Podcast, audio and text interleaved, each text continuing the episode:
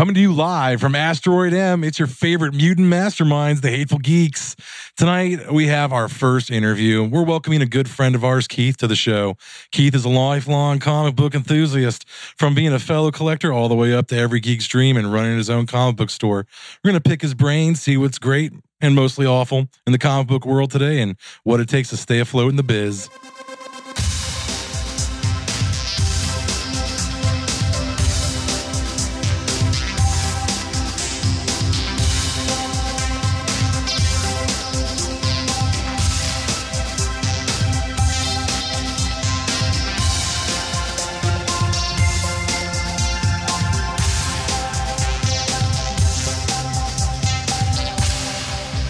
All right, welcome back for the Hateful Geeks. I'm Phil. This is Sweeney. I'm Andy. And this is Tim. This week, we've got a special episode. Our boy Tim has uh, he's going to take the reins, and he's going to lead a little interview with our new and uh, special friend, Keith, uh, our guest star today. Tim, take it away. So um, I guess like uh, I'm going to start with um, your be- the beginning, really, your time running Midgard Comics. And you know what what made you decide, hey, I'm going to open up a comic book store? All right. Uh, well, I mean, introductions being what they are. I, I go by Keith Cretin, which is a Ramones uh, reference. Uh, and rock and roll started everything for me, and it also is why I wound up with a comic shop in a weird way. Uh, there was a store called Castle Black, and the guy who was running it was a musician as well. And I used to buy comics from him, and I bought comics uh, from Comic Town, and I bought comics from Tamarack Circle. It all depended on what store I could go to. Uh, so I split my pull-up because I was a comic junkie. I had to have my comics. So if I could only make it to Comic Connection, I got my Supermans. I had my Superman pull there, all the Superman books. Comic Town, I had all my X books there. And then Castle Black, I got a lot of indie stuff, and he got a lot of weird, like, goth stuff and things like that. So Castle Black uh, was kind of struggling, and he wanted to get out of it, and he wanted to get back into playing music. Well, I had played music for years back in New England, and I still had all this equipment, a P A and all these amps, and they were just sitting there. I wasn't doing music anymore. And I was like, well, I'll trade you all this gear for comics. And he's like, cool. So I got a huge chunk of comics, and I started running trade shows on the side. And I make a few extra bucks and, you know, add to my collection. And uh, then... it was like, wow, I really kind of dig this. And he was out of it. He was just like, I don't want to have a store anymore. So long story short, I bought into his store, me and uh, my wife at the time. He was our partner, and then we wound up buying him out. So it's kind of funny where, you know, I got out of music and I got into comics. So then I did comics and I had the store, and uh, gaming took off. So we had Magic, which was doing really well. Uh, you know, we, we would do our Magic stuff on Saturdays. Comic Town did it on Fridays, so it was kind of a neat flow. We would do Friday, like the Friday night stuff. I had bands that would play in the area. So we ran music on Friday nights and Saturday nights. We ran our gaming during the day. We kind of flip-flop with other places that would do their gaming at night. And, uh, so that worked out. So I had a comic store and kind of a coffee house music venue, and I did that for a number of years. And uh, it, it was it was great, um, but the I guess the easiest way to explain why it stopped is uh, I have a little girl who's special needs, and uh, also ASCAP. I'm not sure if anyone uh, knows about ASCAP in regards to the recording industry. I got interviewed by M T V, and uh, all these Warped Tour bands played my venue. And we're saying all these great things about me. And, oh, there's this great place. There's a comic shop. And all these kids go there. There's like one hundred fifty kids. And we play these great shows. Well, ASCAP took my entire interview and and kind of came after me and said, hey, you know, you're doing all this stuff. You owe us royalty money. You got to pay us because your kids are playing cover songs. Oh, man. So it was that. And then my insurance was like, my insurance company caught wind of it and was like, you have insurance to have a place where kids are playing Pokemon and Magic, not to have one hundred fifty punk rock kids bouncing off the walls of a fifteen hundred square foot place. So my insurance changed. Um, unfortunate though, because, uh, you know, Dimebag Darrell, who passed away, he, you know, he was the guy. He was, uh, he was the big telltale sign of how lucky I was that something crazy didn't happen there. I, you know, I ran that right for years and years. Um, But, you know, that was it. I, I I just had a love of comics. I collected comics. I loved music, and I love music. And it just kind of snowballed. And that's that's pretty much where it came from. I've got I've got a question, um, because I, I remember being younger that Midgard had comic and you guys mm-hmm. played music. And you had mentioned that, that bands were out from, like, the Warped Tour. Do mm-hmm. you remember any bands that played there? Because now, as a, uh, I'm just curious. Something Corporate uh, played there. Um, uh, Bayside played there.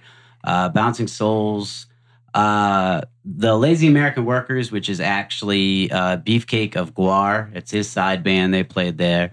Um, uh, Hawthorne Heights, who are local, but they, you know, they started playing at my place. Um, you know, I, there there's tons, because I would book anybody, right, sight unseen. It was just like, sure, you can play my place. I don't care. You know? I'm just, yeah, I was just more curious because, like, because you know, when I was younger, for whatever reason that I that I don't remember. Um, I, you know, I couldn't, I couldn't get over there, or it was an, it was a bit of a slightly older crowd, so it was like a little intimidating. Now I'm just curious of like what bands I missed. Yeah, it, it's it's pretty wild. Uh, it, it's all a blur. I did over five hundred shows in the three years that we had the larger venue. We first started doing in the comic shop, which was fucking ridiculous. Excuse my French. No, you're uh, cool. It, it was. You know, in the comic picture, you know, you, you you go to Comic Town, they have gaming night, and you know, there's a ton of people there. Instead of a ton of people like literally like playing C O Ds on the comic boxes, picture like people standing on the comic boxes. You're like, because you had to cover them up, and there's, you know, it's yeah, it was it was not a wise That's pretty. Thing. That, I mean, it does sound pretty nuts though, and and uh, of course a, a great time. Um, so now you're working at uh, you're at World's Greatest Comics. Yes. And uh, so, what, what brought you back? The, you know, like your your Spidey like suits the in the trash. You yeah, can't, comic books are the mob. You never ever escape. Uh, Jeff uh, Patrick Diona, uh, he worked at uh, the Comic Connection in Tamarack Circle. Okay, that's where I first met him. I moved here in ninety-two, and I was getting my books there, and I met him, and you know, we were on good friendly terms, et cetera, et cetera.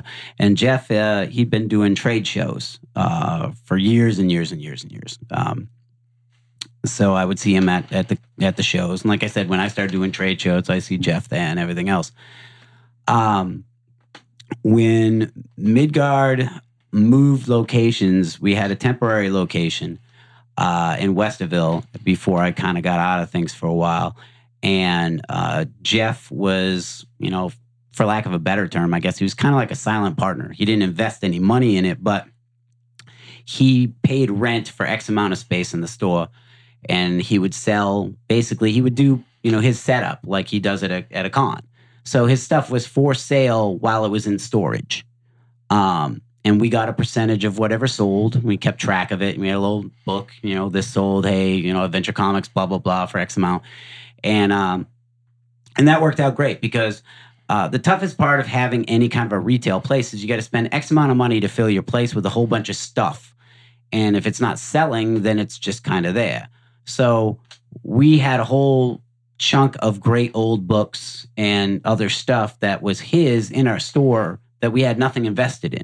If it sold, we made some money. And it was great window dressing, too, because, you know, we always call that stuff kind of like, you know, dust collectors. You know, all those statues and all that stuff. Somebody might pay two hundred bucks for it, but if it's there, it's just kind of sitting there. Uh, so we focused on the new stuff, the new books, the polls, and uh, he had all that. And that was just kind of a great relationship. But again, uh, long story short there, my my daughter, who is special needs, her uh, her needs got Uh, a little more pronounced, and uh, my relationship at the time, uh, it needed more attention. Um, so uh, I had to get basically, for I guess, a real job, you could say. Uh, I worked in fine dining my whole life. Uh, I'm a chef. I uh, worked for a lot of great uh, chefs. I was classically trained uh, back east. I came out here, and then I worked for a bunch of shitty places just for work. Uh, so that's what I, I went and got back into, and, you know, uh, kind of walked away from it for a while, as did Jeff.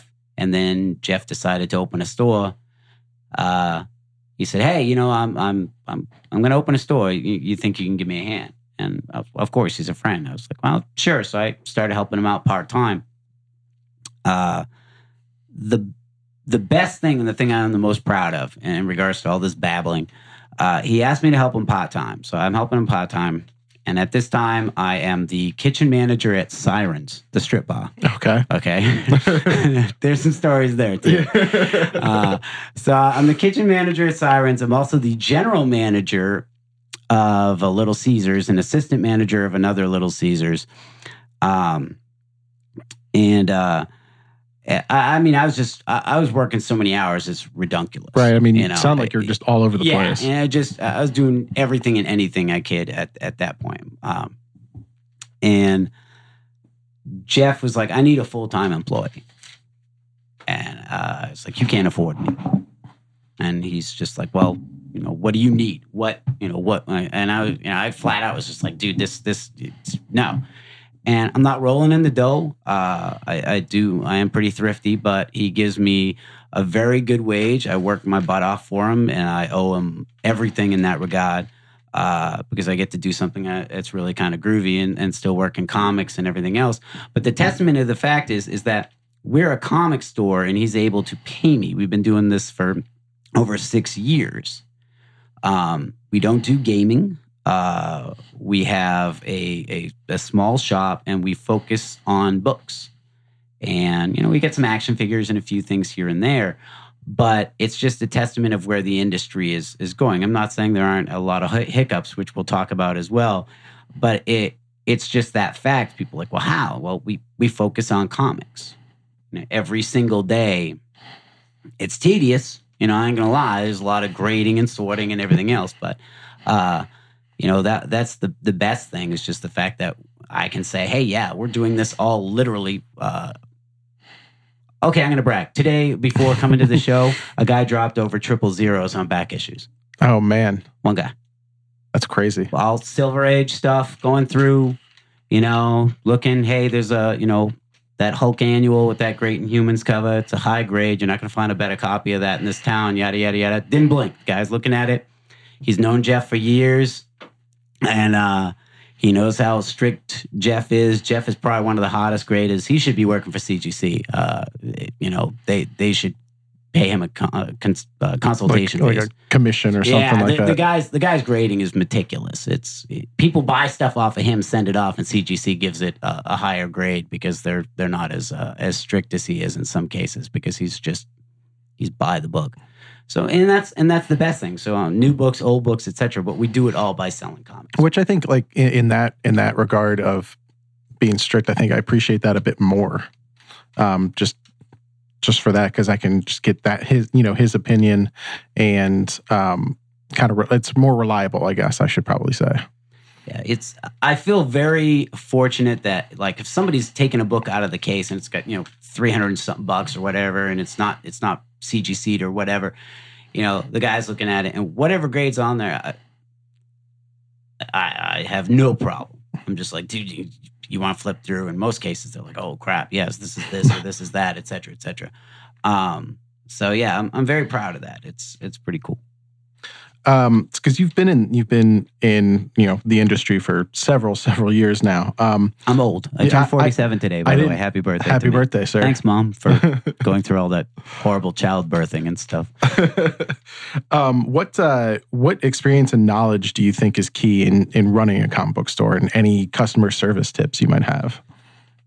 Well, I think the the key like it is customer service. Um, You know, if you look at our, uh, you go to the uh, reviews and people coming to the store and everything else, is you, you got to be personable. Uh, you don't want to be a used car salesman and be all up in their shit and bother them and whatever. Say your hellos, give your spiel, you know, interact with them a little bit. Um, you know, comic people are, run the gambit. Some people aren't aren't very social. Some are very socially awkward. Uh, some are very, very chatty. You, you just kind of get a feel for it in that regards and kind of help them out in, in that and see, you know, it, you look at them and you see, okay, they're what kind of shirt are they wearing? If they're wearing a specific superhero shirt, oh, you like this, you like that. And engage them in conversations and stuff. And then that way you can kind of steer them towards something. I've sold a bunch of stuff that, you know, they're like, how the hell did you sell that? And it was just through a conversation where somebody right. brings up something and, and whatnot. Uh, And people want to want to feel like you give a rat's ass, you know. Uh, one thing I can honestly say that bugs the hell out of me, and I've seen it hurt a lot of people, is if your own personal opinion clouds your judgment, you're not going to sell shit. Um, I like what I like, but that's not everybody's cup of tea. Right. And, you know, that's the case. I've seen that on a lot of cases where you, people say they've gone to a shop and they've literally been ridiculed for what they're buying, and which I think is kind of redundant because, you know, we can't send the stuff back. We bought it, you know? Right. Like, you're literally like telling a person not to, to spend money. Um, keeping an eye on trends is very important. Uh, you know, you're because we deal in books, uh, we're constantly looking at what stuff is being hyped. Uh, we don't get any information as a store before the general public. Everybody hears the stuff. There, people come to us and be like, "Hey, did you hear this? You hear that?" You know, and that's that is the key. Like you need you need to consistently follow trends, look at what's going on, and and double check multiple different sites on the secondary market.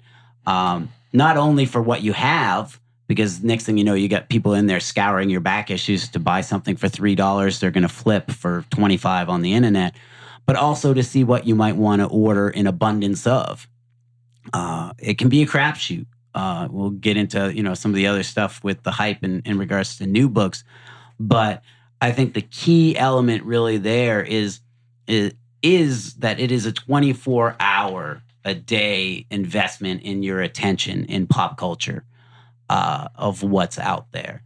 Otherwise, you're screwed. You're you know, you're going to be that guy like, oh, what? Well, why did I sell all these books for three bucks that are now you know on eBay for seventy bucks? It's it's crazy. Yeah, I mean, looking, excuse me, looking back at my time, like at, at Comic Con, that that statement of like being one hundred percent twenty-four seven into pop culture is as accurate. Mm-hmm. Um, you know, between looking at upcoming solicitations or. Um, Like you said, in, in media, any character that might be popping up in, in a movie or a T V show, mm-hmm. and that first appearance goes up. Um, but um, I've lost my spot on my notes here. I'm sorry. I apologize. In my chicken scratch. Um, so uh, over the past you know decade, we've we've become a digital culture. Mm-hmm. Um, piracy's out there with comic books, movies, T V shows. Um, what what are you guys doing at World's Greatest to kind of put your name out there and attract new readers and new customers? You know, to be honest with you, we don't do a shit ton in that regard. I mean, we, we've got Facebook and we've got a website and everything else, but w- comic books will probably be one of the last mediums to go away. Everybody talks about how, you know, physicality of things, et cetera, et cetera, but... Uh, the Stan Lee quote of comics are like boobs. They're great to look on the internet, but there's nothing better than feeling a real one. I mean, I, it's attributed to Stan, it, it, uh, whether or not he stole it from someone or not, but you know, any great comedian, most of their material is stolen, but that's, that's a fact. You know, uh, I think there'll always be that aspect. And that's the kind of shop we are, is that we're, we are a very, f- a physical shop where people are going, we've got bargain books, we've got high-end books, we've got investment grade books. Um, But, you know, in regards to, to the any kind of digital medium or, or being out there in, in droves, uh, it's not it's not something really that we're we're super focused on. Okay. Yeah. You know, we've like I said, we get you know, you've got your website and everything else, but that's it. I actually had something for you. You mentioned C G C mm-hmm. and I patron your shop mm-hmm. and I see the C G C graded books. Mm-hmm. What is your stance on slabbing a book? Well, the, the beautiful thing now is that uh, if you slab a book, you can still read it. There's a version of it out there for you to read. When I was a kid, uh, I'll backtrack a bit. When I was a kid, I got in a fist fight with David Scully uh, over Bring on the Bad Guys. It's a it's a trade paperback that reprints the first appearances of a whole bunch of, of Marvel villains. And we got it out of the, uh, the Bookmobile. It's a... a thing from the library. They drive up to your school. I went to a private school and they had all these, they had Son of the Origins, the Origins of Marvel Comics, Bring on the Bad Guys, et cetera. And, uh, you know, I wanted it. He wanted to take it out and we started fighting and everything else. Back then, if you want to read that story, you know, those are old stories then. Now there's so many different ways to read stuff. You, you can find it. It's out there. So getting a book slabbed it's not the heresy as that it would have been years ago. Like, you'll never read it. You can't read it, you know? Um, so I don't have a problem with it. We always bring up, we try to explain uh, C G C to people and explain comic books to, to people who don't understand the prices uh, and why this is worth a lot of money. And the funny thing is, is that we use baseball cards as like the best analogy. And people understand it. Even people who don't collect ball cards know. It's like, well, think of it as your rookie card. The the ones that are worth money are your rookie cards, your first appearances, first time an artist's on, or a writer, a big storyline, or whatever. Everything else is a common. So, you know, yeah, you collect cards, but the big ones are your rookie cards. So what do you do with a rookie card? You're going to make sure it's pristine. You're going to have it in the collector's thing and everything else. So, uh, you know, I don't, I don't have a problem with it. What I do have a problem with, though, is, as I said, my boss, Jeff, is one of the most meticulous graders that I've ever met. You've got all these different people grading these books, and you'll see kind of a, a very a varied stance on what their grading principles are. You almost wonder if it's some guy there, it's it's his last twenty minutes of his shift, and he's like, uh, nine two, nine two, that's a nine two. Screw, that's a, no. Another Sleepwalker number one, this is a seven. I don't care what it is, I'm, I'm going to send that back and say, yeah, that's, and you hear stories, and there's, you know, conspiracy stories about people flipping books and switching books that get sent and everything else. So there's there's that. So it's it's a little rough. But uh, in the long run, I mean, uh, you, because they're barcoded and they're scanned and they're all part of, of a database, it is kind of neat. You can look and see what a nine eight, you know, book has sold for over X amount, because the, these are all the nine eights and these are the ones that are out there and stuff. You're going to get that hardcore into collecting. That's pretty cool. So, speaking of like C G C or, well, not C G C, I'm sorry, um, but, you know, people coming in, Um, and trying to sell their books, whatnot. Is there anything that's come across in the store that you're like, oh, I might, that that ca- that catches my eye? You know, is it, it, you know, whether it be Amazing Fantasy fifteen or like X-Men number one? Oh, like or, something I want, or just like holy shit kind of thing? Holy shit. The, okay. The, yeah. All right. I'll give you the holy shit story. And this again is me. Uh, um, hey, Jeff, I'm not asking for a raise. Uh, and I'm not saying all these nice things because I want one. This is a true story. Again, this is making my boss sound like a fucking comic book saint, but I swear, I swear on my daughter Sarah on this. Guy came in with a box, musty old box of comic books. ninety-nine percent of the comic books were coverless. Smelled like a barn. Was in a barn, probably. Um, guy said that he did, uh, he, he got bought furniture and stuff like that, Amish furniture, and this was in something, or blah, blah, blah, blah, blah. Uh, going through the books, some of the ones that had covers were were cool books. There's a, a beat-up copy of Superboy, first Bizarro appearance was in there, et cetera, et cetera. So I'm going through, and I'm like, ah, that's kind of cool, that's kind of cool. And then Jeff comes from the back, and I'm like, well, there's the owner. He's the man. So Jeff starts going through the books. And I swear on my daughter, uh, all of a sudden, they are staring me in the face, is an Amazing Fantasy fifteen. Uh, it, at least... at least a five or better, just just from being at least about five, six away. Because he's like, oh, and I'm like, holy crap, you know. You almost hear like the hey. choir of angels, you know. Hey, Keith, um, uh-huh. for some of our listeners who aren't familiar with Amazing Fantasy fifteen, uh, kind of give us the skinny on that, okay. if, if you would. Uh, all right. Uh, well, like I talked about with, with first appearances and baseball cards and rookie cards, Amazing Fantasy fifteen, if you're a Marvel collector, is is one of the monster rookie cards, super high exalted things. That is the first appearance of Spider-Man. Uh, the last issue of Amazing Fantasy fifteen, which was a, a comics uh, that had a whole bunch of different stories in each issue, science fiction, fantasy, et cetera. Uh, the last issue, issue fifteen, had the cover feature of Spider-Man and had his origin. Uh, people liked the story so much, they gave him his own book. Uh, uh, even a crapped out, beat up copy of that book that it looks like someone used it as a bath mat is is worth uh, way too much money. And so this this book, so I'm looking at the first Spider-Man ever, and this guy knows nothing about comics. Nothing at all, openly. Now, I ain't gonna lie. uh, punk rock guy that I am, I've been homeless. Uh, I've done enough drugs to kill a rhino back in my stupid days. I've done a lot of horrible things. That little devil on my shoulder came back for a minute and was like, dude, have I got a plan for you? Uh, luckily, I don't have that against my soul and, and karma and everything else because I wasn't the one holding the book. My boss, Jeff, was. My boss, Jeff, then goes and explains to this gentleman exactly what he has in detail. Offers him a very sizable amount of money for the book, uh, as well as some of the other. There are a bunch of other key books in there besides that first Bazaar. I forget what else was in there. Uh, the Bazaar one only sticks in my head because I'm a Superman collector, so that one I remember. Um, But Jeff Jeff told him, and uh, he sold us a bunch of the other books, but he decided to keep the A F fifteen because he thought it was really, really super cool. He wasn't like, I'm going to take this and turn around and resell it. He was like, no, I, I think I really want to keep this. Wow, that's really neat. I didn't know.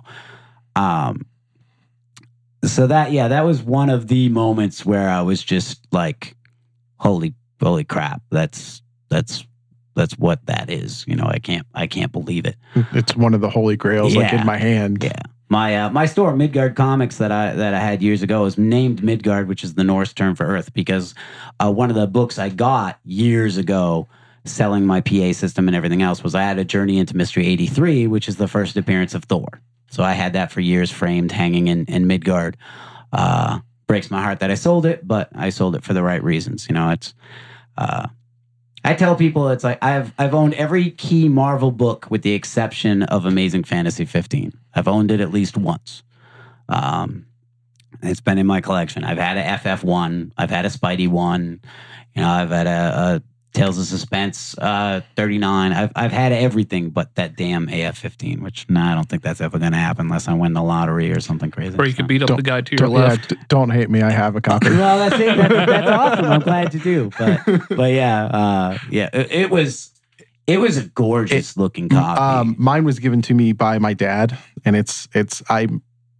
I'm always hesitant on getting it graded because I'm just always worried that something is going to damage it somehow. I don't know. I'm just, I'm super paranoid about uh, stuff I, like that. Well, I'd be paranoid too because I've heard, I've heard stories yeah. where people have sent books off, and I hate to say it, but you know, they're like, I sent this book off and I'm pretty darn sure the book I got back isn't my book, or it got damaged in, in the, the transit mail, yeah. and blah, blah, blah, blah, blah. Or, well, not even the mail. I mean, it, they're human. I don't care how meticulous you are. You're flipping through paper that's, you know, fifty, sixty, seventy, eighty years old, depending on your book. And some guy, you know, hey, John, what? You know, and right. next thing you know, you're, so yeah. I, yeah if, especially if it's a family heirloom, I, I there's no way in hell I'd. I do. I yeah, let he, somebody touch that. He, yeah, he um he gave Where me. Where do you uh, live again? Yeah, yeah. not not too far away from your store, actually. Um, so um, my next question would be um, you know, any any business practices that Marvel or D C, Image, Diamond, even that we can that How we, long do that we you have? can rant, yeah that you can rant on um, that you would change. You know. Um, The strip cover returns that Marvel does, everything about Diamond.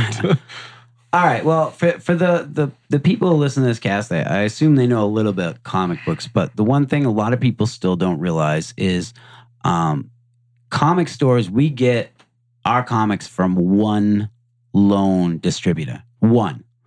Um, two, there's too, too many, too much time. I, I couldn't go into the whole full spiel as to why this happened, but The the be all end all is a whole bunch of crazy shit happened in the nineties, and it, it, there used to be tons of different distributors you'd get your comic books from, and now there's one standing. And they were very smart. What they did was, even though they had no competition, they had Marvel, D C, Dark Horse, and Image sign exclusive deals that they would only go through them, even though there's nobody else to go through. Nobody was even waiting in the wings. They're just like, you only do business with us. So if if I won a jillion dollars and I wanted to distribute comic books, I'd have to build a company, get warehouses, and then I'd have to take them to court over a monopoly before I could even sell anything. Right. So, you know, that that's my lead into this, is that uh, there's a lot of practices with Diamond that I disagree with, but unfortunately it boils down to uh, their customer service is, oh, I hear you, but I really don't seem to care because I don't have to. Right. Um, uh, damages, uh, the way the books are packed, they they say, oh, we're not, uh, these aren't collectibles. But the box, their company itself, itself says that they are, you know, the epicenter of collecting or some such nonsense. You'll have people packing these books. They're all bent up and everything else. And uh, so you're constantly getting your, your orders in. So I would have I would have to say pretty much it starts from the from the top, where if you're going to have a business that is built on a collector's mentality, uh, the amount of care in the packing and the amount of care of how you treat your employees so that they will pack said materials better needs to be better. Um, in, in regards to shipping and everything else, they just go through U P S. And if anyone's watched U P S, and this is every shipping place, this end up doesn't mean anything. It just means that's the way you should throw it. You know, and and it's paper products. Uh, I've, you know, boxes will get soaking wet, and even though they're multi-packed, you'll see sometimes stuff will soak through boxes. I could go on and on. It, it it just boils down to that one simple fact that they don't really have to care any more than they are doing. Um, I mean, when you're the only game in town, right? You know, they they they don't have anything. Uh, you know. Uh, Why why should I, you know, you can go and bitch and yell and, and cry, but after, when it's all said and done, it doesn't matter. You can't take your business elsewhere. Right. You know? Um, now, Marvel and D C, uh, if you want to just talk about industry stuff, you know, we go back to the nineties, and it, I'm seeing a lot of the stuff that, you know, almost tanked the industry, they're going back to. And I don't know if it's like that mentality of a lover where the sex was amazing once and you keep going back thinking it's going to be great again, but keep forgetting how horrible a person they were. It's like, I came twenty-seven times, but you know what? She like torched my car and like ran up all my credit cards and et cetera, all my et cetera. Clothes are in the front yard. Yeah, like you know, I can't. it's it's horrible. Um, you know, the the variant covers. Uh, where you have to order X amount to get a specific variant. You know, that's that's neat for what it's worth, but I mean, I, I just look at it, and a lot of times it's almost lackluster. And uh, the themes that they utilize in some cases, too, are, are rather asinine, where you're just kind of staring at it, and you're going, why did you... Who, who thought that was a good idea? Like, some of it, it's... You know, I believe in different artistic styles, don't get me wrong, but there's some stuff where... Style or not, it's crap. You know, I'm like, this is uh, somebody had to order twenty-five copies to get this cover, and this is the cover that you think to get is viable. To get just one of these. Yeah, yeah, you know, that's that's ridiculous. Uh, Marvel right now and D C both are doing what are called lenticular covers, uh, and uh, to to make that kind of a, the layman's term, it's almost like a motion cover, uh, where. You kind of move it one way and you'll see an image, you move it another way and it's another image. D C's been doing really well with it because what they've done is they've taken an existing image and the secondary image is what it morphs into. So it's primarily the same thing with the same logo. So it's a motion cover. Um, Marvel, on the other hand, it's two separate images and they're using a homage to an old cover from back in the day over... Uh, a new existing cover. And the problem it, with that is it's two different logos. So even though it's the Falcon number one, if you look at it a different way and it's sitting on the shelf, it's Iron Man something or other. Um, the Iceman, latest issue of Iceman was a Champions cover, even though there is a Champions comic. Why they didn't just Champions Champions, even though Iceman was in the Champions, I guess. So I, I sort of understand what they're shooting for, but you would think looking at it and you're saying on a marketing standpoint, this is too damn confusing. Because when somebody's looking at the shelf, all, okay, I see Iron Man there. Well, that's not Iron Man, it's the Falcon. Right. You know?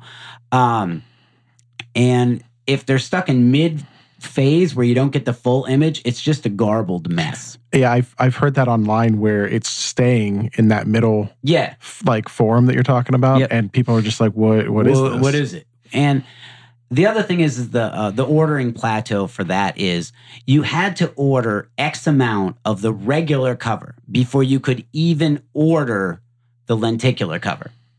So first you had to overorder on the regular covers, then you were able to order the other ones. Now, that being the case, collectors come in and they're like, okay, I want the lenticular. I'm going to buy these lenticulars, but I don't give a rat's behind about the regular covers. So you spent X amount of money on these other ones. Best example of that is tomorrow's Incredible Hulk, for us, I should say. Uh, originally, uh, Totally Awesome Hulk. Our subscriptions for that were relatively low. Um, but what they did is they said, to order this, your order needs to be X amount percent of this book from this past ordering period.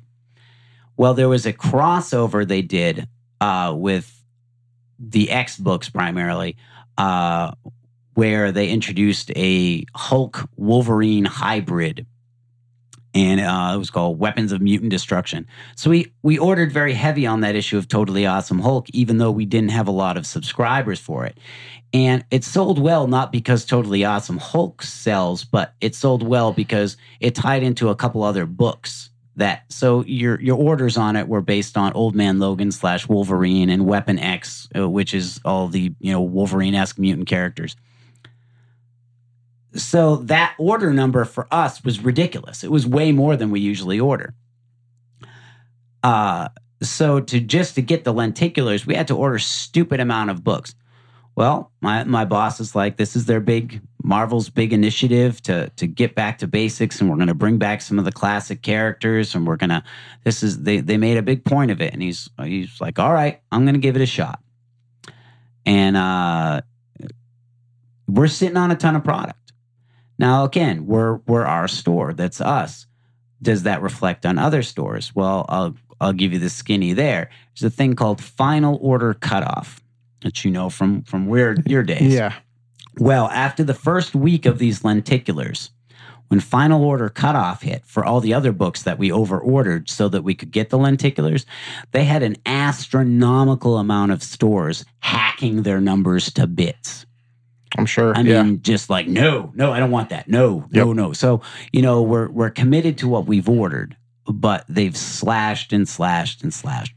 So, you know, it It's it's tiresome that instead of I want to promote a good storyline and I want to promote, you know, this this event, and in so doing, it's all based on some sort of hyped secondary uh, marketing nonsense.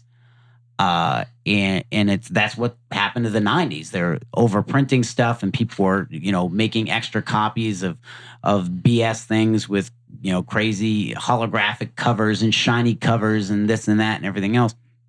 Instead of, give me a good story. Just, you know, make the story good.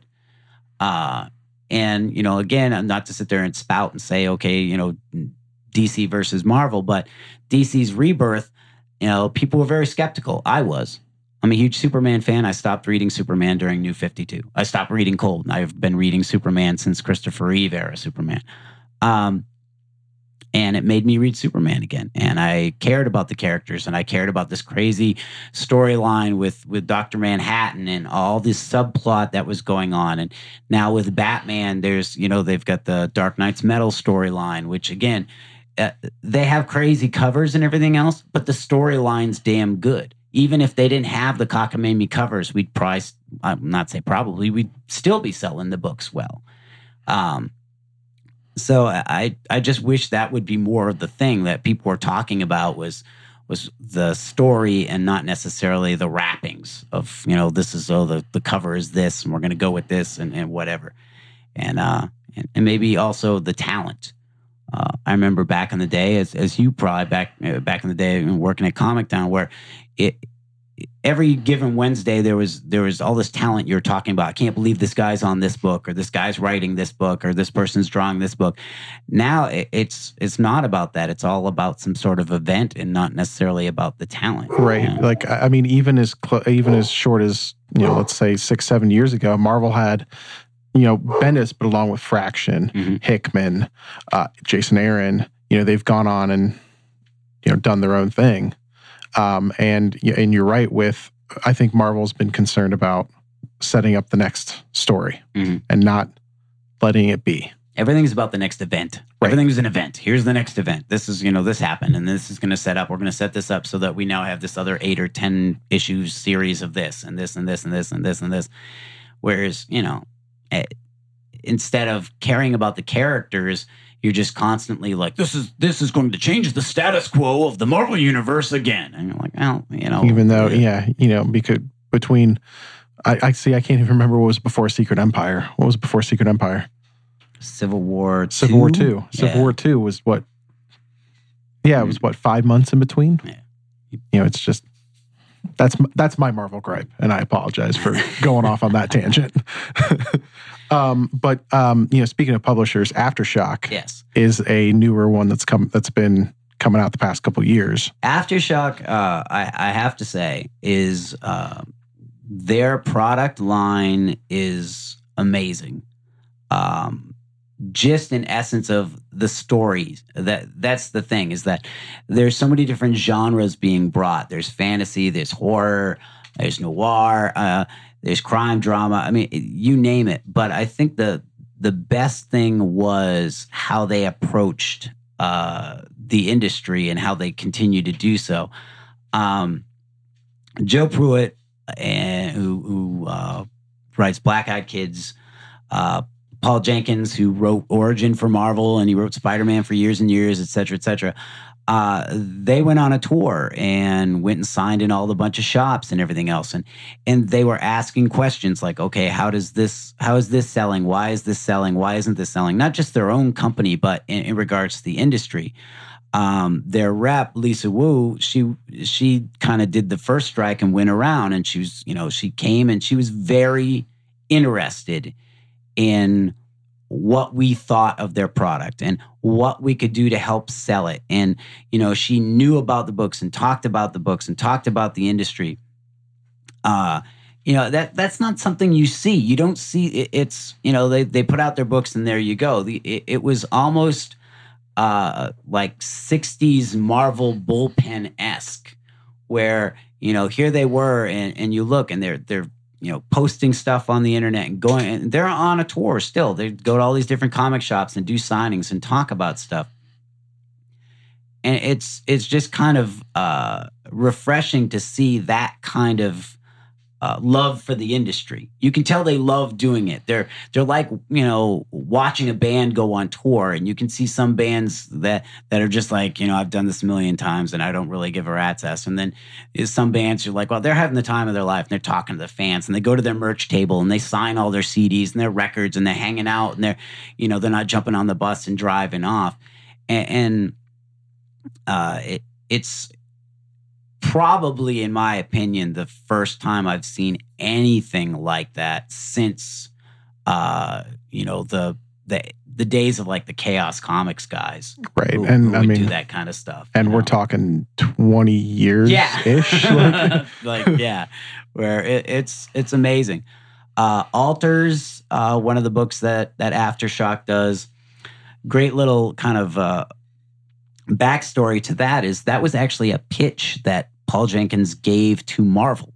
Really? Marvel didn't uh, didn't want to have anything to do with it because they didn't want new characters being created, basically, is what it boiled down to. They're like, now, nah, because it was all new crea- you know, new characters. But if you read the book, you can see where it, it was, they're altered humans, there's your mutants. You have right. you have a very powerful evil mutant, if you will, an alter, who basically is like, you know, if you if you're an alt, you exhibit altered superhuman abilities, you come, you know, work for me, be subservient to me, or I'm going to kill you. So you've got your Magneto-esque guy, you've got your your X-Men slash Xavier type crew. But, uh, and, and again, this is, uh, Jenkins writes from his own experiences and things that have uh, kind of grabbed him in, a, in his interest. Like, uh, a lot of the different characters in, in the book Alters are people from different walks of life who have different challenges, who now all of a sudden have a mutant ability. And so you have a central character, you have a central plot, but then he gets to play around with some social commentary. Here's a homeless person who gets superhuman powers. Do they utilize them basically just to say, screw you, I'm going to steal food, I'm going to do this. Am I, you know, what what makes a hero? Do powers make a hero? Right. Do you, and, do you use these to, for your own selfish benefits, or, you know, help the homeless, help right. people who've been in your situation before, or who are in your situation. The the main character uh, has a handicapped brother. Uh, uh, the parental units are as dysfunctional as all get out. Uh, the main character itself is actually a transgender. Um, so in the superhuman identity, it is the person's real identity. Uh, uh, it's male, but feels they're they are a woman. So it's kind of wild where they actually have three identities, because it's a young person literally trying to come to terms with the fact they're a transgender, and then a coming out experience where, okay, now they have superpowers, but as a superpowered person, they feel the most comfortable in, in the identity they feel they truly are.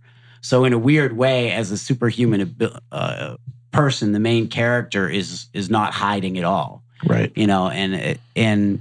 This is stuff, again, you know, that he he pitched back, and, they, and they're like, I don't want to do this, I don't do that.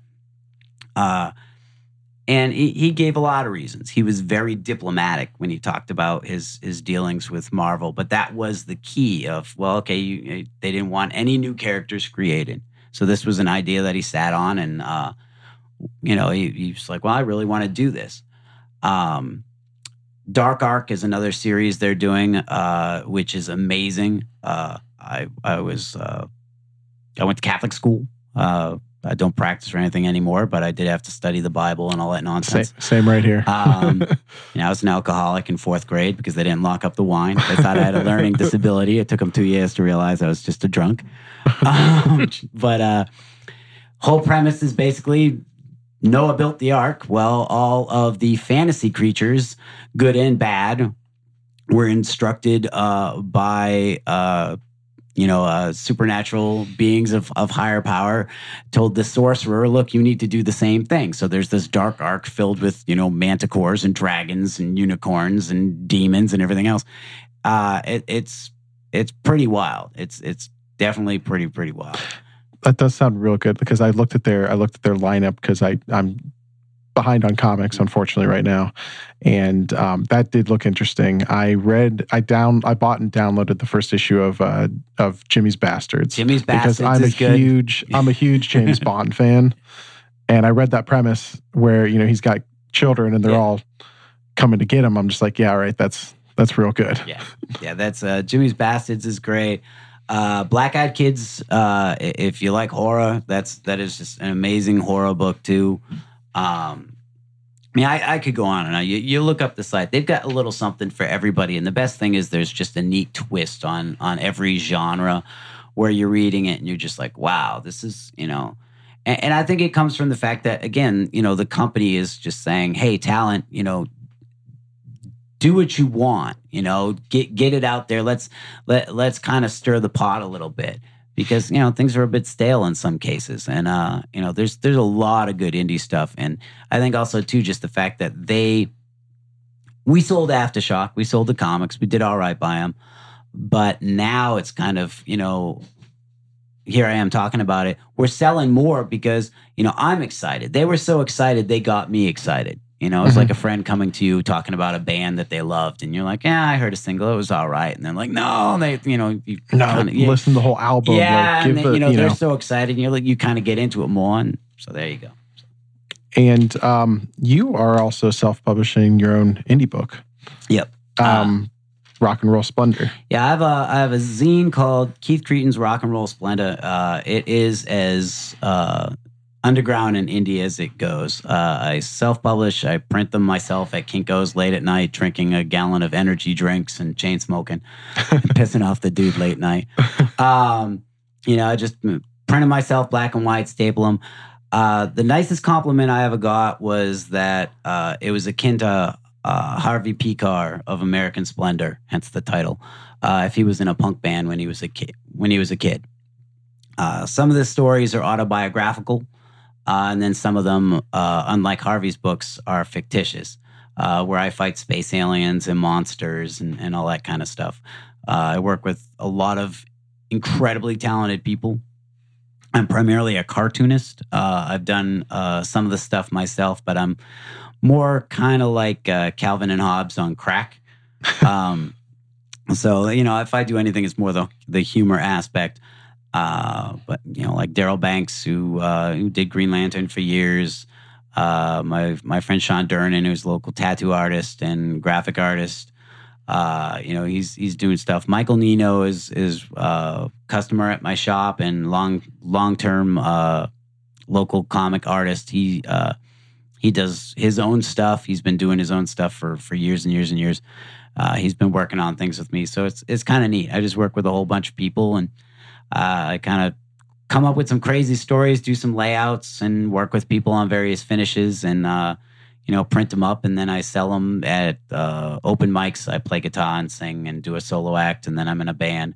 So I sell them at, you know, bars and stuff. I don't sell them in the shop. If somebody asks me, I, I have them sometimes on me. But I was telling uh, folks here uh, earlier before the recording, I, I don't like selling them in the store because it's kind of like a pity sale.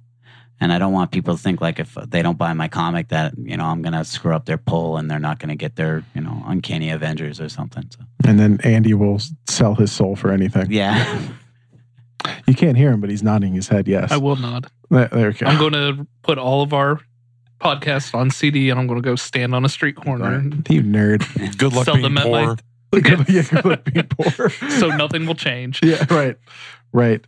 Um, well, that those are all the questions that I've got for you. Is there anything else you wanted to? to well, I want to ask what what made you guys decide you wanted to do a podcast?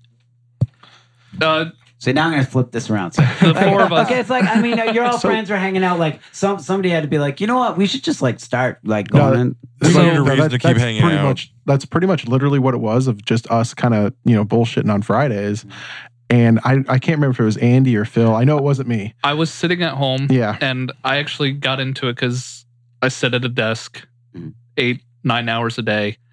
And I stare at computer monitors. And luckily, I'm not on the phones, mm-hmm. so I could listen to music. So I started getting into listening to podcasts. Uh, what really got me into it is I love Game of Thrones. Okay. So I was like, I want mm-hmm. more. So I looked up Game of Thrones podcast. And then while I'm going through and looking at podcasts, I was like, holy shit, there is a podcast for everything. Mm-hmm. So I started listening to Kevin Smith. I'm a big Kevin Smith fan. I like his take on comics, pop mm-hmm. culture, and stuff like that. So I started listening. He has a podcast called Fat Man on Batman. Mm-hmm. And his started exactly like this. It was interviews. He was interviewing Paul Dini. He was interviewing Mark Hamill. He was interviewing Neil Adams. So these were all people that I was like, I want to hear what they have to say.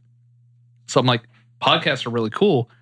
And the cool part is, all these schmucks sitting around doing it, we do the exact same thing. Every Friday night, me, Sweeney, Phil, and Tim would hang out. And I was like, we sit here and talk about all kinds of the same shit that everyone else is. Why can't we sit down and do this? Well, there's a uh, a convention coming to town. Um, there's flyers at the shop. I believe, however, it's Thanksgiving weekend. Yep. So, here's the deal. When you stop in tomorrow, you get your pull, whatever. Take a look at the flyers. Uh, tables there are cheap as hell, and I'm gonna. Uh, I won't be there for the whole con, but I was thinking about actually uh, paying for a table, and then my buddy Mike is gonna be there. If you guys want, I'll pay for half the table. If you guys, and it'll be there. If you guys actually want to run your podcast from the the con, it's at it, it's here in town. It's like the convention center, not the big convention center. I figure. Uh, I'll I'll show you the flyer for What's it. What's the name of the con? Do you know? Ah, uh, God. Oh, here I am recording. I, I, it, the guy who is doing it is Mass Media Comics. Jeff knows him, and uh, he just really wanted to do uh, like a comic convention, like Mid-Ohio Con before it got bought out. It's like there's, it's, you know, you're not going to have media gas or anything else. It's, it's just, just straight, com- it's just a, straight comics. It's just a comic book. Yeah, like the Buckeye Comic Con. Yeah, yeah. But but on a larger but, scale. Then, yeah, okay. yeah. So I mean, if you guys want, the table will be there. So if you know, I'll find out if electric, you know, electricity is available. Yada yada yada. What's you guys could set yeah. up, and you guys could literally do it from there if you want, because the table yeah, would be we were, set. We were looking into that for uh, Horror Hound, Horror Hound, which is in November, and we actually got the response back to buy a table. Mm. we just we weren't quite ready yet. Mm. And on top of that, I know somebody who's a vendor there, mm. and the Columbus show is significantly smaller than their their Cincinnati and Indianapolis mm. shows, so their vendor space is really limited. And I didn't want to be those guys that were sitting there not set, like, this is not our living. And some vendors, that is their living. Oh, yeah. And I didn't trust, want to be that me, I know. asshole like, right. hey, we took your spot, and we're sitting here talking about bullshit. Right. Like, eventually I'd like to get there. Here's but. that Here's that D X crotch shop again. Yeah. We're just, still, we're just kind of still building things right now. I mean, we're at the, we're definitely looking to hit the con scenes, but you know, like like Andy was saying, this, this isn't our this isn't our main source of bread and butter. We got to put food on the table, and I mean, you know how that is. It's just oh yeah, without a doubt. Yeah. We gotta we gotta pay the bills, and when the bills get paid, and maybe in maybe six months, seven months, we'll probably be at a spot where we can be like, yo, boss, I'm taking off because I gotta be famous. but but for now, no, I think I, I like where we are. This is something fun. It's it's like Andy was saying, like, this is something that all of us are just really passionate about. I mean, we figured we were spending every Friday night just getting just straight shit-faced in front of each other, talking about movies and comic books. I got a film degree. Yeah, everybody's yeah. got beers around me but me, which is really strange for me. Well, That's he's how, got an energy no, drink, I've got, and I've got an energy drink. I've all got right. Mountain Dew. All right, there so, you go. I, mean, I don't feel too bad. Andy and I have been talking about doing something like we were talking about, like, you know, website for a while, like talking yeah. about like a like a movie review blog, shit like that. But I mean, this just made sense because, you know, none of us are pretty, so let's just do a radio show. So voice for podcast. You, yeah, you mentioned uh, Superman. Mm-hmm. Is is that your your favorite, like, uh, well known, like the the icons? So yeah. you got your Superman, your Batman, your I, Spider-Man, your Is is that your number one? Yeah. Uh, all right. This is this is where I gush. Okay. Every everybody has certain things. Uh, I've been I've I've been a horrible kid my entire life. My dad is career military. He's he's very. My dad's fucking amazing. And, you know, I've had multicolored hair and played in crazy punk bands, and he he always supported me. When I I know darn well my you know my dad's my dad, and he's like, well, at least I got the other son, you know. Uh, but uh, one of my fondest memories is, is literally, you know, watching the old nineteen fifties Supermans with my dad and seeing the Christopher Reeve Superman, et cetera, et cetera. And uh, my father was the one, we were just talking about superheroes, and I love comics when I was a kid, and I just loved Superman, Superman, Superman. I got I had the uh, the Mego uh, nineteen seventies Superman action figures and everything else. But uh, that was a I weird st- noise. I, yeah, I, still I, have it on my, I still have it on my uh, art table and whatnot. But, you know, I, I always have fights with people about, you know, Superman and Batman. Batman's better than Superman and blah, blah, blah, blah, blah. And we get in these fights. Blasphemers. And, and, and, I, and I, I always bring up one fact. I said, the opinion of a character is one thing, but the reason why I always stand by Superman is the greatest hero is that he has no reason to be a hero. Is that, you know, Batman is flawed because he's doing it for his own selfish reason. He he was hurt, and he's on this mission that'll never get it'll he'll never be done because he's always having to somehow make up for the fact that he couldn't save his parents, et cetera. Superman comes here. He's he's got all these powers, et cetera, et cetera. He doesn't need to work. He doesn't need to do jack shit. He's gorgeous as a guy goes. I mean, straight as hell. But let's face it, he's Superman. You know, he could do anything he wanted to do. He doesn't need to help people.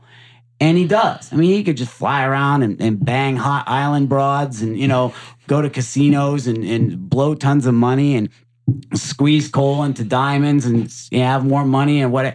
He, he doesn't have to do it. And why does he do it? And it's that nature versus nurture kind of, uh, you know, that debate.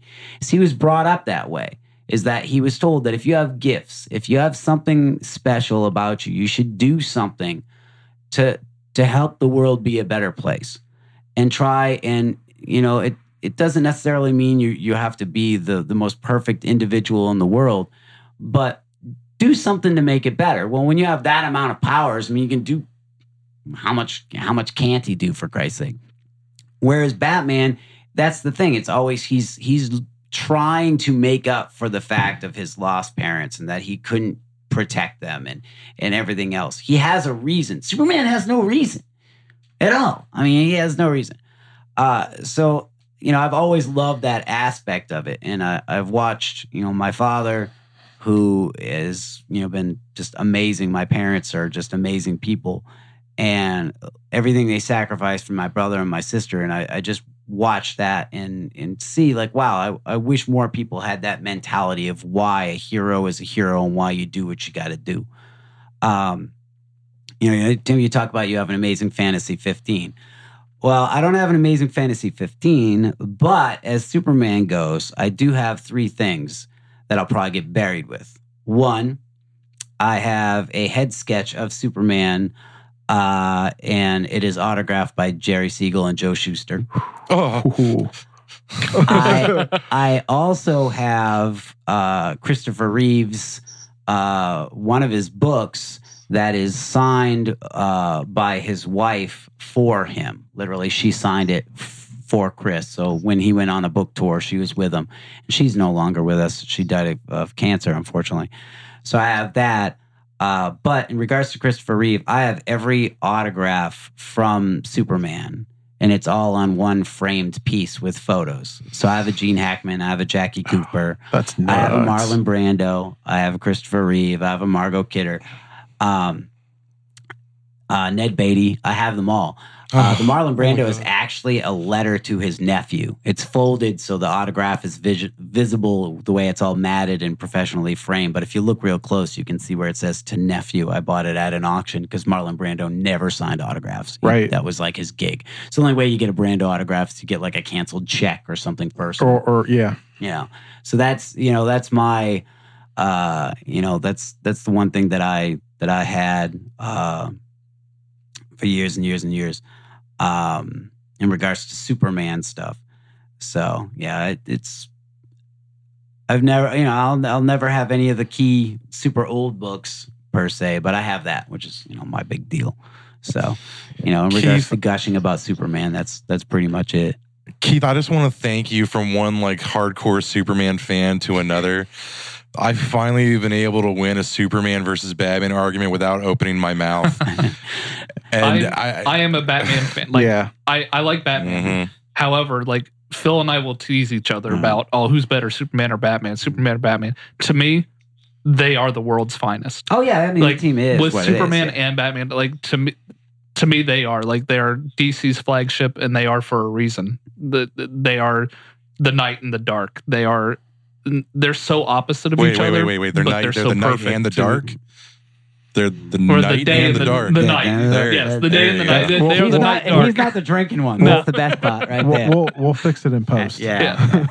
Well, all right. To make it feel even worse, though, I have a head sketch of the Joker and the Penguin by Bob Kane, and it's also signed by Cesar Romero and Burgess Meredith. Jesus. Holy shit. Where do you live? He's going to uh, see four dudes show up with ski masks. Yeah. And here I thought I was voices. all excited when I got that Batman two twenty-seven. Yeah. Like, oh, so, oh. yeah, I don't know. Yeah, that um, Neil Adams is my my favorite Batman artist just because of the nostalgia's sake. Mm.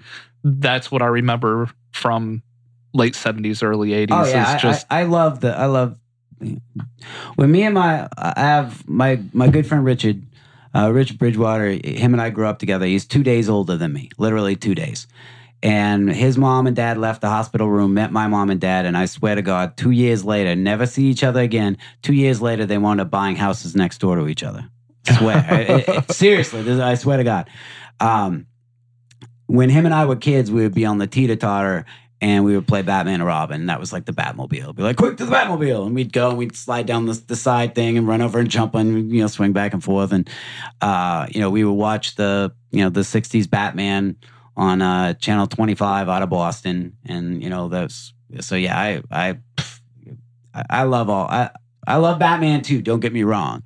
Um, in fact, when he he signs uh, birthday cards to me, like today was my birthday. I got a birthday card from him, and he signs everything to Cal. And whenever I sign anything, I always sign it to Bruce to him. It's just one of those things we've always done. So I don't knock Batman. I I, I love Batman too. Just you know, Superman's more my deal. So.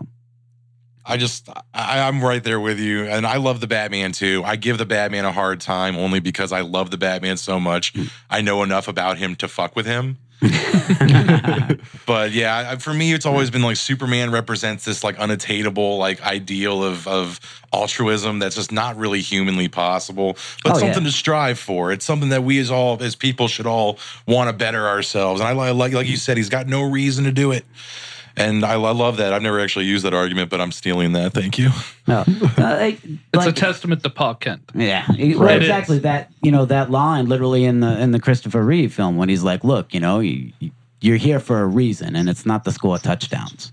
You know, and, and that that's that's the most telling statement right there. Of like, look, you know, you you got to ask yourself, you know, what why am I doing this, and and what kind of an impact am I going to make? Uh, We were discussing the the uh, the Dark Knight trilogy, however, and I will stand by the fact that I think they're great movies, but they're not Batman movies. I'm going to say that on record, so people can fight me on it. But I just I they're not Batman. They're Dark Avenger movies, but I never felt like I was watching Batman. And there's I'll give you two two big reasons. One, he was never a detective. Everybody did everything for him. Bruce Wayne yeah. was supposed to be like the, the Dark Knight detective. Everybody was like, hey, by the way, you should know this or blah, blah, blah.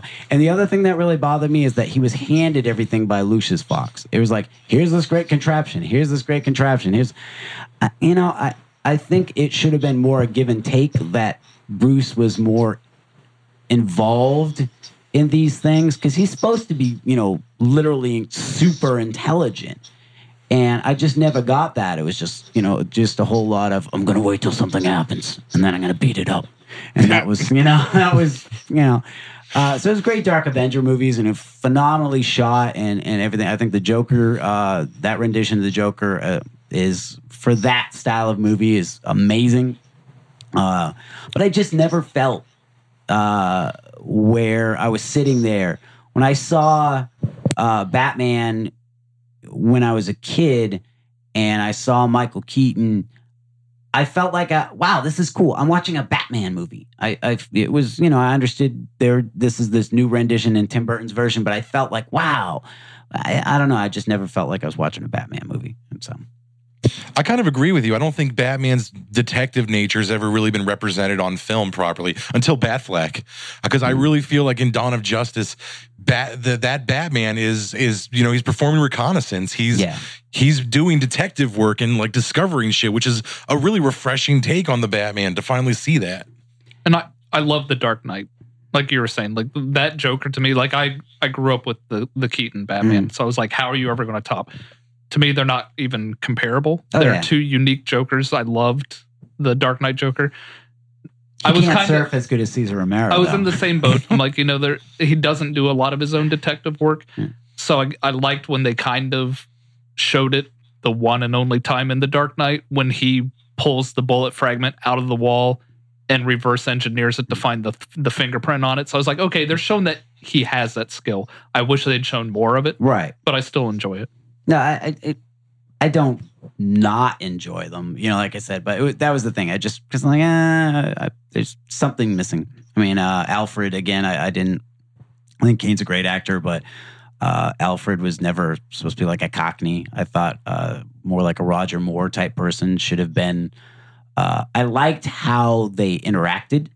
I, I liked their relationship, but the delivery was off. And that, that kind of was one of the things that I was like, eh, you know, so it, it kind of got me there. Oh, I love him. Yeah. I like I, I, I like Michael Caine as as Alfred. But that being said, I think Jeremy Irons is pretty great, too. Yeah. I, I like Michael Caine, but only when surrounded by Muppets. Or, or Jaws. You see Jaws for Or Jaws, yep. Oh, man. God, that movie's oh so God. bad. The Revenge in oh, Jamaica. That's a terrible yeah. Jaws movie. Oh, God. Uh, uh, so, Keith, getting to know you a little bit, man. Uh-huh. Um, I, I, I, you're, yeah, like, you know, punk rock, you like music. Um, you reminded me of a of a, a book I read, of a short six, six-er miniseries from two thousand twelve. Um, I, I just want to know if you've read it or not, and I'd love to hear your opinion. It's called Punk Rock Jesus. Yeah, so, actually, it was mandatory reading when it came out. Mm-hmm. Yeah, uh, it's, it's a yeah, Vertigo it, Comics a, book yeah, by Sean Murphy. It is amazing. Uh, they literally, uh, they say that they have uh, that G- they have Jesus' D N A, and they artificially impregnate a virgin, and they put it on T V, and it is a uh, a T V series uh, to be watched, and through the whole experience, his uh, benefactor and protector is a former terrorist uh, Irish uh, either terrorist or revolutionary, depending on how you look at them. But uh, yeah, it's that the book's amazing. It's totally amazing. Yeah, I, it's one that I want to reread because it's it's been out of print. And I think they recently brought it back. Yeah, there's a couple of books that it's funny that people ask me like, "What do you think you should read?" and, and I'll bring it up, and then like it's out of print. Like uh, there's a book back in the day uh, called "Teenagers from Mars," and it's about these uh, just this punk rock teenage kid and a whole crazy series of events that happen. Uh, and it, it it's like a Tarantino movie with teenage kids. That's the only way I can explain it. Uh, in the end, they literally, you know, uh, it's an escalation of events. And uh, the main character and his punk rock girlfriend are chased by the cops, and they're wanted uh, by all of the law enforcement in their area. And it, it just keeps getting worse and worse and worse.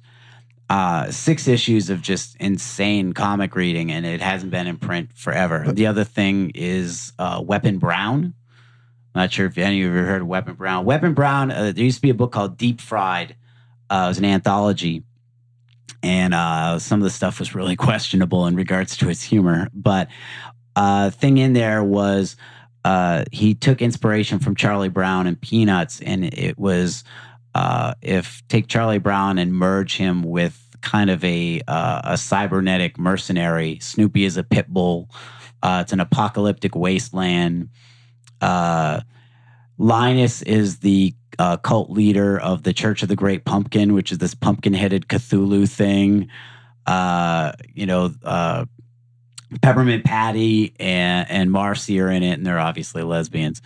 Um, but you know, there's uh, there's a, a caterpillar monster, much like the the Dune worms, that has Garfield's face on it. There, there's all these classic like comic strip characters are used.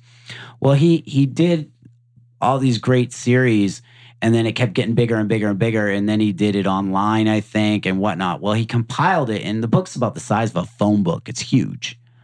And when we had it at World's Greatest, uh, we sold like twenty-five copies of this. It's black and white. It's the size of a phone book. It's just totally eclectic and weird. So twenty-five copies of, of a trade like that is really wild. And, uh, and it's out of print, but if you see people try selling it for ridiculous amounts of money, and I keep uh, contacting the guy, like, you need to put this back in print because it's, you know, look it up. It's called Weapon Brown. It's amazingly, ridiculously awesome. So I think aside from uh, like the milk and cheese era stuff, I don't think I've seen anything more ridiculous. Oh, really? Yeah. yeah. Because, uh, yeah, I, you talking about that made me instantly just go like, yeah, okay, I need to track this down. Yeah, it, it's, I highly recommend it. Okay.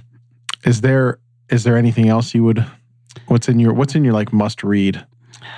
Anything else? Well, like I said, uh, Pimpin' the Aftershock stuff, that's totally the, the, the big must reads for me is a, a lot of the stuff that they're doing now. Uh, I read a lot of oddball stuff, to be honest with you. Uh, I like a lot of pulp stuff. Uh, like they're doing like the Batman Shadow crossovers, which are a lot of fun. I love the Shadow. I love the Green Hornet. Uh, I'm a big Spirit fan. Uh, you know, a lot of that, that kind of stuff I, I, I just really dig from that pulpy kind of aspect of characters and whatnot. Um, I think I saw you also, uh, you guys mentioned uh, Swamp Thing. That's going to be yeah, coming the, the, in January. I'm a huge Swamp Thing fan, always have been. And, uh, Uh, you know, Len Wein, who passed away, the co-creator, it's the last story that he's involved in. It was that he was working on. So the, uh, the, the I guess it's a holiday special, if you will, that'll, that'll be out. So they, uh, there'll definitely be something I'm, I'm kind of forcing on people like, hey, read this, read this. Um, trying to think if there's anything that really jumps out that, uh, that is, is just kind of blown, blown me away.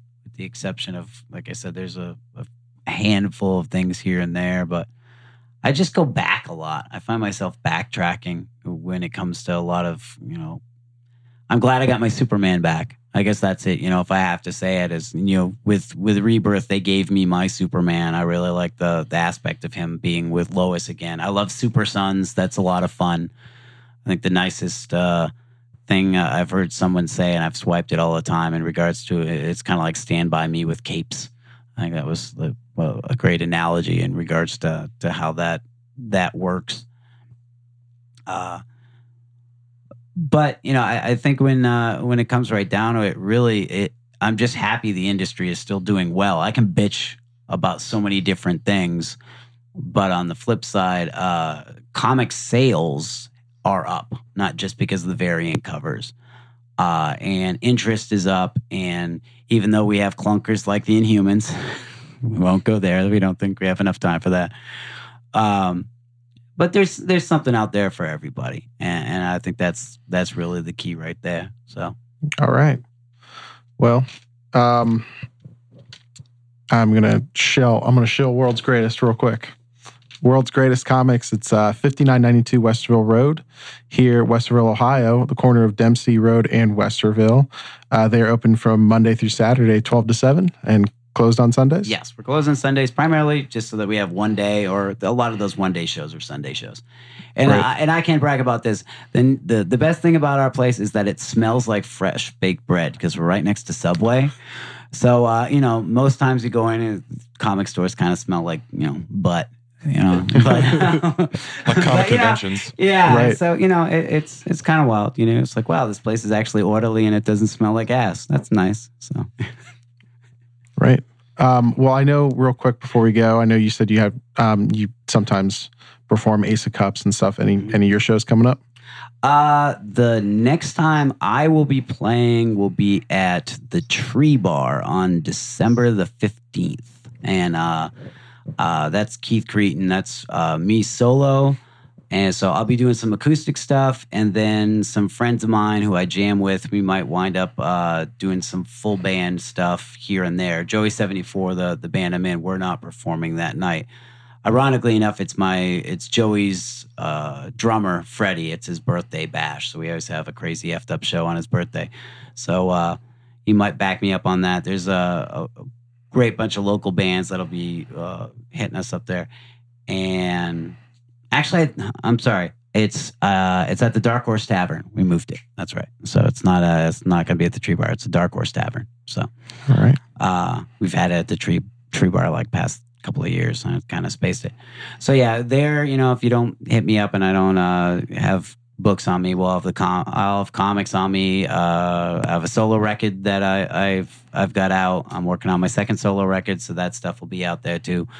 Um, but none of it's about comic books. Uh, I can tell you that. There's uh, most of it's either uh, about my crazy life or the Ramones. So there you go. All right, Phil, well, Keith, Andy, Sweeney, or. Keith, thank you so much for coming on the show, man. No, thanks for having me, man. We we are all I bathed in everything. Com- I thought I was going to be on video, so I'm all pretty, like trying to look hot for, the, for all the nerdy. Oh, I'm looking at Twitter, buddy. You're stuff, on video, you know, you know. So, but now I'm like, oh, I should have just not bathed today. Right. we're we're all massive comic book fans. Uh, all of us grew up with it. It's and just being able to get your insight and you know somebody who's been there in the industry is just really invaluable to us, man. So thank you so much for coming on and sharing your life with us. And and uh, I'm hoping you get get a little bit more traffic in the store. It's, I've been in there. It's an impressive collection you guys got, and I, I think you guys uh, you got some good days ahead of you, man. Yeah, we're six years and we're still going strong. So we actually need a bigger store. I mean, that's that's the main thing. So I, I, I, I was going to vouch for you. So there, surprisingly, there are quite a few comic book shops in the greater Columbus area, and I'm getting back into collecting. So I, I told you the story. I collected as a, a youngster and into. Uh, into the nineties, and then in the nineties when the variants and the foil covers and everything just started to run amok, and when Image came along and printed millions of all their number one issues, I finally got out of it, and I was also going right into the my college years, so I sold it all for like beer money. Mm-hmm. And now that I'm getting back into it, I started to go into these stores to be like, hey, I want to get back in. And you and Jeff were, like you said, you knew what you were talking about. You didn't pressure, and the selection there is always amazing. So anybody listening, if you're local, World's Greatest. Yeah, come on down. And uh, I, I think uh, the one thing we'll end on this. Uh, standing in Ward's Greatest, I tell people, literally within eight minutes of standing in that store, eight-minute drive from that store's location, in the nineties, there were over thirty comic book stores. If you looked in the phone book, I mean, you know, back in the day, yeah. there was over thirty comic stores within eight-minute drive. It was redunculous how many stores were out there. It, so, you know, it, there's, you know, we've got some shops in town, but it's it's not like it was. And the all of the shops now, what I think is amazing is ninety-nine point nine percent of the shops, I'll say that, I'm all super cool with, Jeff's super cool with. And it's great because we have this great relationship. Gib over at the Ogre, you know, uh, Ryan over at Comic Town, you know, uh, Tony uh, over, you know, uh, Capital City. It's, I'll get a call from Comic Town. Somebody will call me. You know, hey, this is so-and-so. Uh, we don't have this. Do you have this? You know, back in the nineties when I had my shop, that's not how it was per se. There was a handful of shops that we were friendly with, a handful. But most, it was very predatory and very standoffish. But everybody's super cool. Gib uh, got screwed by Diamond on some stuff. Hey, you know, uh, do you have these for my pull customer? I'm short. Yeah, that's cool, you know. Uh, Tony, uh, I know your orders on this are kind of low. Uh, do you need a couple of these? Hey, I, I I wasn't able to get these books, or they came damaged, and now Diamond won't replace them. Uh, I'm amazed and, and at how well we all play well, because we all have our own niches. Um, The the folks at Pack Rat, I've known them for years. Same thing, you know, they they do more stuff with, you know, some uh, uh like Yu-Gi-Oh or Pokemon or things of that nature. Uh, you know, so you call them, hey, do you have this? Because we don't do anything gaming wise, you know. Uh, and, and that's that's the best part. I can I can say that, you know, ninety-nine point nine percent of the shops, that's it. There's no, there's none of that bullshit that you think like, oh, you know, uh, they're the competition, you know. Uh, my boss says it best. I'm not here to put anyone out of business. I'm just here to do business.